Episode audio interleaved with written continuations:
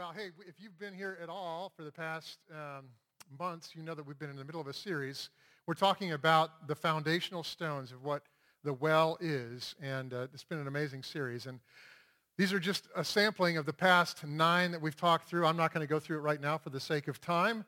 But this morning, we're going to dive into our 10th one. So this is kind of our exciting moment to break into double digits. The call to discipleship.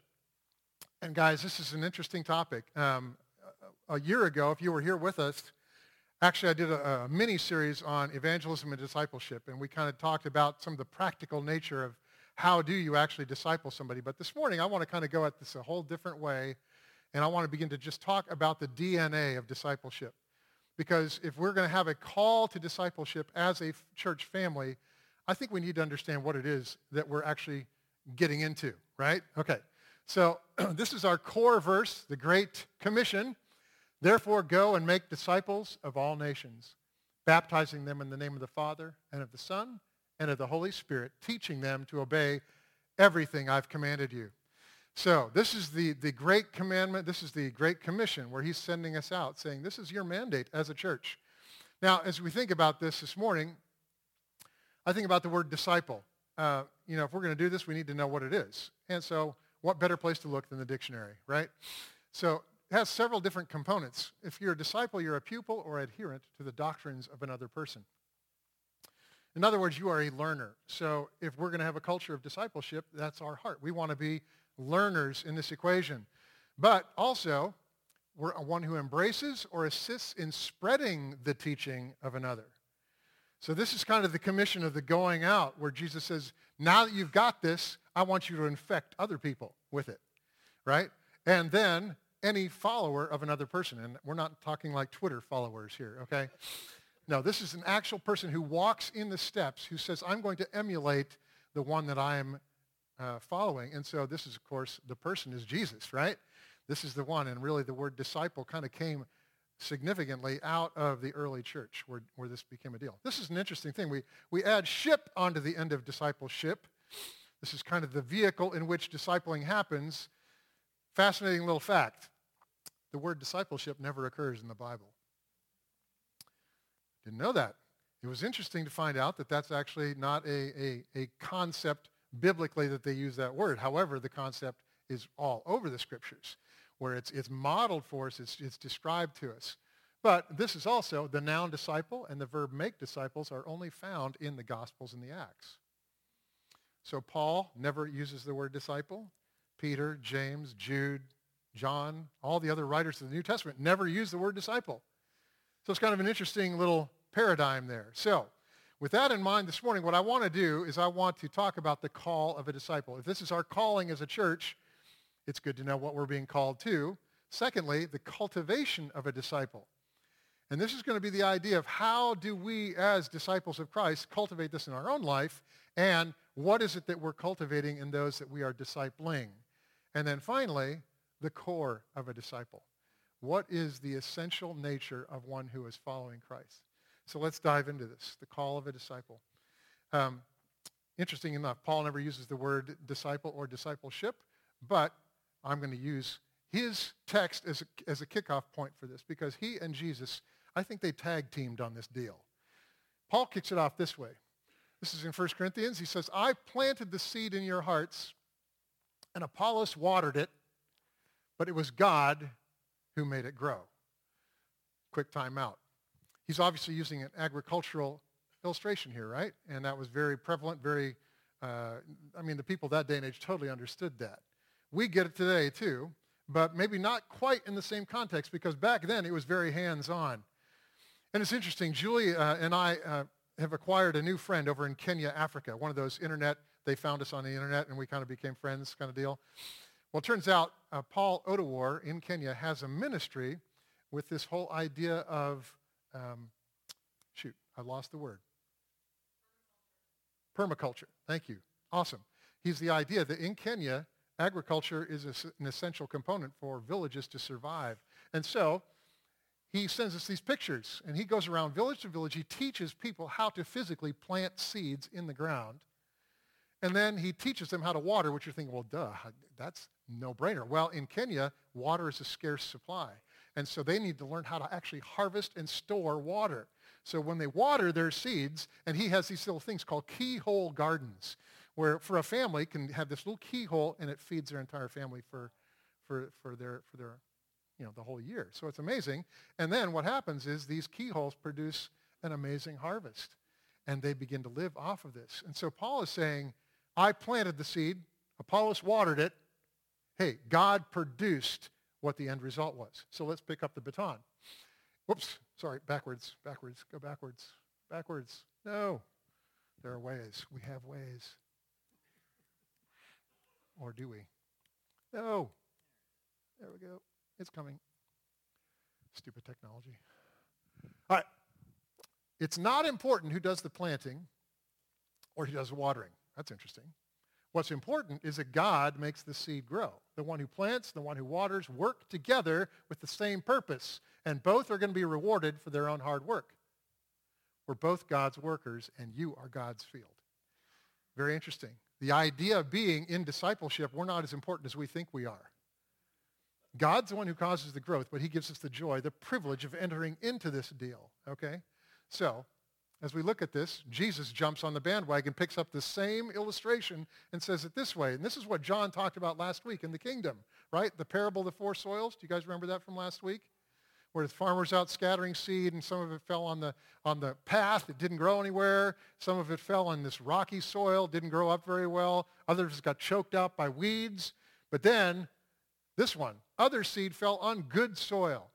It came up, it grew, it produced a crop, some multiplying, 30, some 60, some 100 times. So again, Jesus says, yeah, Paul, you're right. This is a great picture of how discipleship works. So I'm going to kind of dissect each of these points a little bit. There's a cost involved in discipleship, you guys. I'm sure you, you, you knew this. And Jesus apparently did not go to any American university and take a, get a marketing degree because he did this totally wrong according to American marketing standards. Because typically, if you're going to market something and make people want to buy in, you're going to appeal to them, right? It's like advertising today. You need this. You desire this. It's good for you. You deserve this, all this kind of stuff. Jesus didn't go any of that route. What he did is he said, if anybody's going to come after me, let him deny himself, take up his cross daily, and follow me. So that's a pretty strong pitch. You really want to go for that one. You deny yourself, take up a cross, in other words, be willing to die and follow me. Right out of the gate, that's a sales pitch for discipleship. Pretty exciting. Gets better. Therefore, any one of you who does not renounce all that he has can't be my disciple. So not only does he want you to deny yourself, he says, now all that stuff you've got, all the things that you think you're so great at, I want you to lay that all out and renounce it. Then you can be my disciple. Oh, it gets better. If anybody comes to me, doesn't hate his own father and mother and wife and children and brothers and sisters, yes, even his own life, he cannot be my disciple. Are you feeling warmed up to the sales pitch here? So you got to deny yourself. You got to renounce everything that you own. And compared to your love for him, it's the equivalent of hating all your closest relationships. And the de resistance or pasty resistance a servant isn't greater than his master. If they persecuted me, they will persecute you also. Any takers? Sounds like a lot of fun, doesn't it? Awesome. Well, there is a cost involved in discipleship. Well, it goes on. Not only that, there's a commitment involved, you guys. If anybody serves me, he has to follow me, and where I am, there will my servant be also. If anyone serves me, my Father will also honor him. So actually, he does throw a few caveats to you. You know, the idea that if you're going to be a disciple, you get to be with me. I love that picture. Isn't that cool? It's just he's walking alongside, and I get to be with Jesus. You get to be with Jesus. And if you do this well, the Father's going to honor you. Pretty awesome. Okay, this is sounding a little bit better now. If you abide in my word, you are truly my disciples. You'll know the truth, and the truth will set you free. So again, commitment. You got to be committed to being in the Word if you're going to be a disciple of mine. You've got to absorb the things that I'm giving you, and here's the bonus. You're going to discover the truth. And that truth is going to set you free. You guys, I think this is awesome. And, what we're seeing here at the well is this whole deliverance theme beginning to happen. It was this week, right? On Wednesday night, or Wednesday during, at noon, during, during, uh, during the dwell time, this, this gal walks in literally off the street. And she says, in a nutshell, this is paraphrased, I'm basically a mess, but I've heard that I can get deliverance here. Hello. We said when we started the well that the people are going to start coming to us. It's happening. And this is what he's talking about. You're going to know the truth. You're going to be set free. This is part of what the discipleship process is. Next part. Again, this is our great commission, right? To go, therefore. The commitment part of being a disciple says, yep, I'm willing to go. I'm willing to sacrifice my agenda. I'm willing to go wherever you want me to be. So, the commitment aspect. There's some characteristics, things that are true of us who are called to discipleship. As we begin this process, guess what? A disciple isn't above his teacher, but everyone, when he is fully trained, will be like his teacher. Jesus wants you to be a clone. He wants you to look in the mirror. I love this picture too. He wants you to look into the mirror and see not you, but him. And see, this is kind of a scary thing about discipleship. As you think about pouring into the lives of other people, the reality is the people you disciple are going to start looking like you. All your strengths and all of your weaknesses. And as a dad on Father's Day, this is pretty darn convicting because I looked at my three, I look at my three disciples and I see a lot of my strengths and I see a lot of my weaknesses. The reality is God's grace is awesome. And he walks us through that. But I mean, despite us, but this is part of it. All right, another characteristic. By this, all people will know that you are my disciples, if you have love for one another. What is that distinctive right here? The supremacy of love. We said this is one of our foundational stones. We want people to come into this place and see the love of Christ in us, that to feel that love emanating from this family. So he says, you want a benchmark in your discipleship? Are you a disciple of mine? You're going to love other people. By this is my Father glorified, that you bear much fruit and prove to be my disciples. You guys, these are things that are going to be evident. How are we doing? Are we bearing fruit? Are you bearing fruit? Am I bearing fruit in my life? Because that is how I know I'm a disciple. That is a litmus test for how the people I'm working with, are they producing fruit? Or are they stagnant? Are you feeling stagnant? But Jesus says, you want to be my disciple, you're going to be producing fruit. All right. Pretty heavy duty right out of the gate, right? Discipleship involves cost, it involves commitment, and it involves reflecting characteristics of Jesus. All right, let's move on. Cultivation of a disciple. And again, this is not going to be a practical how do you cultivate a disciple. This is, again, Paul, we're going to go to Paul, we're going to go to Jesus. Paul says, here's what cultivation looks like. Let's start. You are God's building. Because of God's grace to me, I have laid the foundation like an expert builder, and now others are building on it. So he's using the analogy of a building. So I'm going to call another quick timeout. Our boys and uh, Julie and I were in New York City in 2008. And this was the process of starting the, the One World Tower, the, the rebuilding of the Twin Tower thing, right? And so we went into this hotel called the W Hotel, which is right next to the place where they were laying the foundation for the One World Tower. And uh, you look at that, and it's pretty impressive. This is two years' worth of work right here. Okay, they actually started construction of this building in 2006. This is 2008, and it looks like they haven't gotten very far. But you're looking at that, and it's like, wow, that's a pretty impressive foundation. Let's go back to Paul's writing now. Okay, so laid the foundation like an expert builder. Others are building on it, right? But whoever is building on this foundation must be very careful. For no one can lay any foundation other than the one we have already laid, and that's Jesus Christ, right? As you pour into people, be careful about the foundation you establish and then how you build. Paul goes on. He says this, anyone who builds on that foundation can use a variety of materials. There's a lot of different ways to go about this, but on the judgment, uh, you can build with gold, silver, and jewels. or you can build with wood, hay, and straw.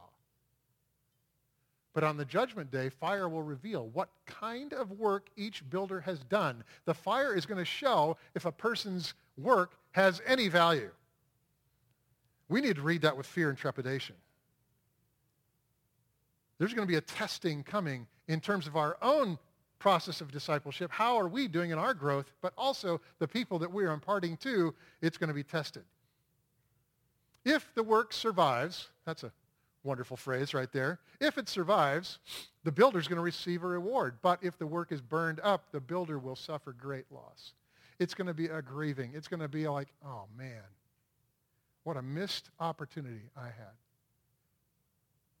The builder will be saved, but like someone barely escaping through the wall of flames. I don't know about you guys, man. I read this stuff and it just, it sobers my heart. And I recognize that this discipleship thing is a big deal. This is not something to trifle with. And so again, I think about the One World Tower. That foundation produced a building that's pretty darn impressive. $3.8 billion worth of building. Needless to say, they invested like some serious silver, gold, and, and precious stones to build that place, right? That's the kind of building you want to be building, not this one. This is the Leaning Tower of Pisa, 2018. They started realizing the third story up that they were in trouble. And they kept building. And so years and years and years later, we're seeing the fruit of a lousy foundation and some building materials that weren't necessarily awesome. Makes a great tourist attraction, but it's not exactly a monument to things well done, right? we want to build a tower we want to have something that's going to pass the fire inspection. Jesus picks up the baton and says, hey, building analogy. I like it, Paul. Everybody who hears these words of mine, puts them into practice, is like a wise man who built his house on the rock. Good foundation. The rain came, the streams rose, winds blew, beat against that house, but it didn't fall because it had its foundation on the rock. Jesus says, yeah, you want to build it there. You don't want to build it here. Everyone who hears these words of mine doesn't put them into practice is like a foolish man who built his house on sand. The rain came, streams rose, winds blew, beat against that house. It fell with a great crash. That house was in a pretty sweet location when it was built. I'm sure the builder said, man, this is awesome, right on the coast. This is looking good. Didn't really consider the foundation, didn't consider the things that would come against it. And when it happened, it collapsed. And great was its fall. So let's unpack a little bit more of what Jesus is talking about here. The cultivation of a disciple involves a command, and here we are again. Go, therefore. Make disciples. He says, you're going this, this isn't just a polite suggestion. I'm not saying if you feel like it, when you get some time, go out and make disciples. No, this is go and do this deal. This is a command, okay? Jesus says, you didn't choose me. I chose you. I appointed you that you would go and bear fruit, fruit that would last, so that whatever you ask in my name, the Father will give you. Okay, interesting things about this is, again, he chose us. He chose me. He chose you to go do this thing. And he's saying, go, do it. And what I find fascinating about this verse is there's a correlation to how well we do that and how well our prayers get answered. So this is why I love what we're doing here. We're saying, Jesus, we want to put our money where our mouth is. We want to begin praying into these things. And God, can we do this building disciples well so that our, our, our prayers are even more effective? This is Peter's famous last stand with Jesus in John 21. You know, remember that where he blows it totally?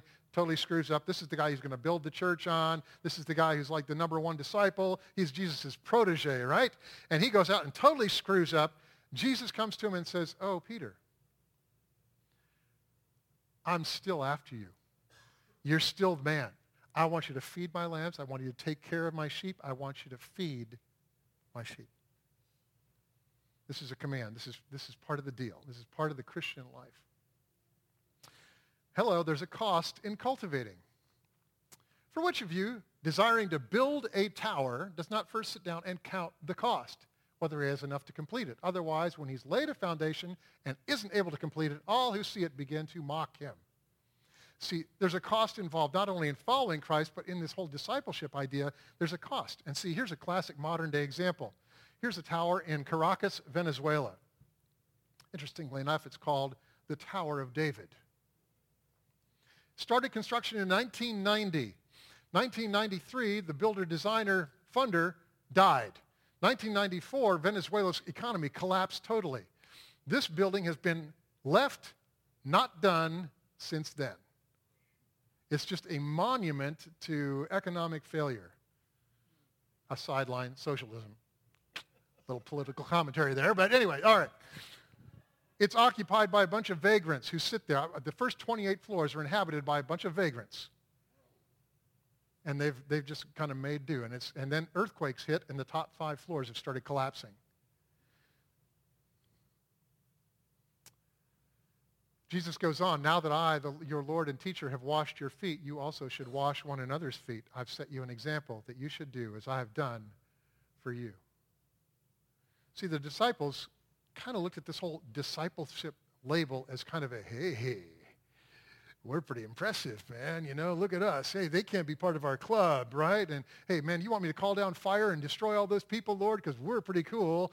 And by the way, uh, let, can I bring my mom in and just say, hey, can I have the best seat in the house when you set up your kingdom here? Because, you know, I'm a disciple after all, right? And Jesus says, uh, gentlemen, course correction. I am going to wash your feet as an example of what I want you to do with other people. Discipleship being a disciple is not a glory trip. It is a servant trip. Some cautions with this idea of cultivating. We kind of caught that idea that, you know, be careful how you build, right? Lest the Lord builds the house, those who build it labor in vain. Guess what? We need the designer. I'm the vine. You're the branches. If you remain in me and I in you, you'll bear a lot of fruit. But apart from me, you can't pull this deal off. So this is, this is God talking to us saying, again, this is something that you can't do. Next one. I know your deeds, your hard work and your perseverance, but I hold it against you. You've forsaken the love you had at first. Consider how far you've fallen. Repent. Do the things you did at first. So again, here's, here's a church that was going for it, man. They were going for that discipleship model, right? And they were pouring out, but yet they lost it because they lost their focus. Which really sets the stage for our final component here, okay? The core of a disciple. What is the core of a disciple? If it starts with a command. Which command is the most important? The most important one, answered Jesus, is this. Hear, O Israel, the Lord our God, the Lord is one. Love the Lord your God with all your heart, with all your soul, with all your mind, and with all your strength. He said, of all the commands, this is the preeminent one. This is the heart, this is the core of the men who's going to follow me, of the woman who's going to follow me. Jesus said to Simon Peter, and this is again the, the final standoff with Peter, right? This is Jesus' opening question. Simon, son of John, do you love me more than these? Now, initially, I used to think that was more than the other disciples, but I'm thinking it was the fish. Because, right, what did he do? He went back to what was comfortable. He went back to the thing that, you know, when he's totally screwed up, it's like, well, I guess I'm a total failure, so I'm just going to go back and do what I know how to do. And, and so he starts fishing. And I think Jesus is saying, Simon, do you love me? Do you love them more than you love me? Do you love those stinking fish more than you love me? It's easy to fall into what we think is comfortable. It's easy. But Jesus says, man, I, the core here is I want you to love me. If you love me, you'll keep my commandments, Peter. My biggest command is what? What's the biggest command? Hey, if you love me, that's the biggest command. Awesome. Sweet. All right? Because he knows that there's a connection that happens unlike any other. Jesus went up on a mountain. He called to him those he wanted, and they came to him he appointed 12 that they might be with him and that he might send them out to preach and to have authority to cast out demons. So here is Jesus. Jesus is picking his disciples, right? And he goes up on a mountain, he prays, and he says, I, I, I want these guys. And they came to him, and he says, I want you to be with me. And then I'm going to send you out. We need to get that order right. I want you to be with me, and then I will send you out. I want you to love me, then I will send you out. This is good. Withness versus witness. You've Got to read that kind of carefully. Our primary calling is to be with him, and out of that flows all ministry. That's profound. If it's a call to discipleship here, well, family, it's a call to be with him. That's why encounter with Jesus, number one.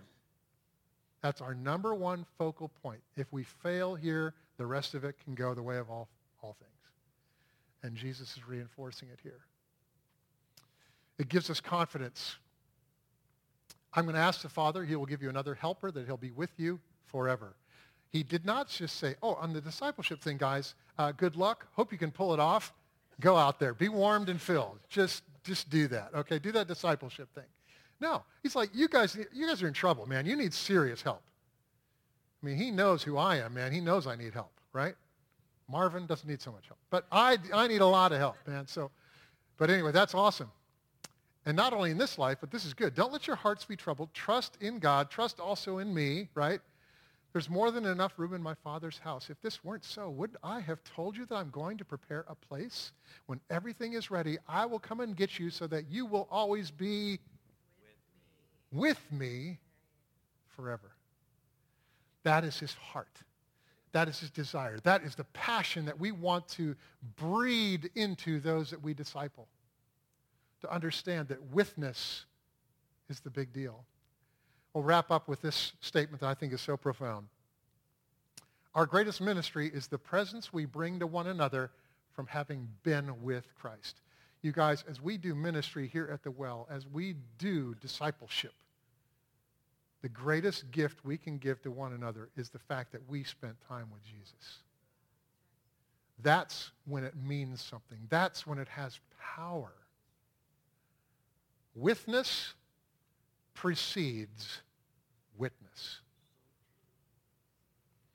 So guys, probably not the discipleship talk you were thinking, but that's the core of what Jesus is saying. He's saying, this is a high calling. This is a heavy-duty price. There's a commitment. There's a cost factor involved. But there's all sorts of promise that goes with that. I, want, I don't know about you guys. I want to hear, well done, thou good and faithful servant. So, as we think about ministry time right now, um, I'm just going to turn this over to my man Marvin, I think. He didn't know I was going to do that, but I just, I sensed that I should do that. But it's easy to listen to some t- a talk like this and feel kind of like, wow. Who, you know, who are the people that are discipling you? That's, maybe that's a good question. Who's pouring into your life? And then the second question is, who are the people that you're pouring into? Because see, for discipleship to work, you got to have both. You got to have people pouring in, and then you also have to be the conduit to pour out. And you may feel like you failed. You may feel like, man, I don't have either of those in my life. Well, this morning, I want us to begin to apply discipleship principle number one. You've been, you've been with Jesus, right? You've allowed Jesus to infect your life. It's time to pour out into others around you. And so maybe you don't feel like you've got it all together. Maybe you don't feel like you, you've got that connection with Jesus. But Marvin, I don't know, man. I, how you feel the Spirit directing this thing, but uh, I just trust his heart.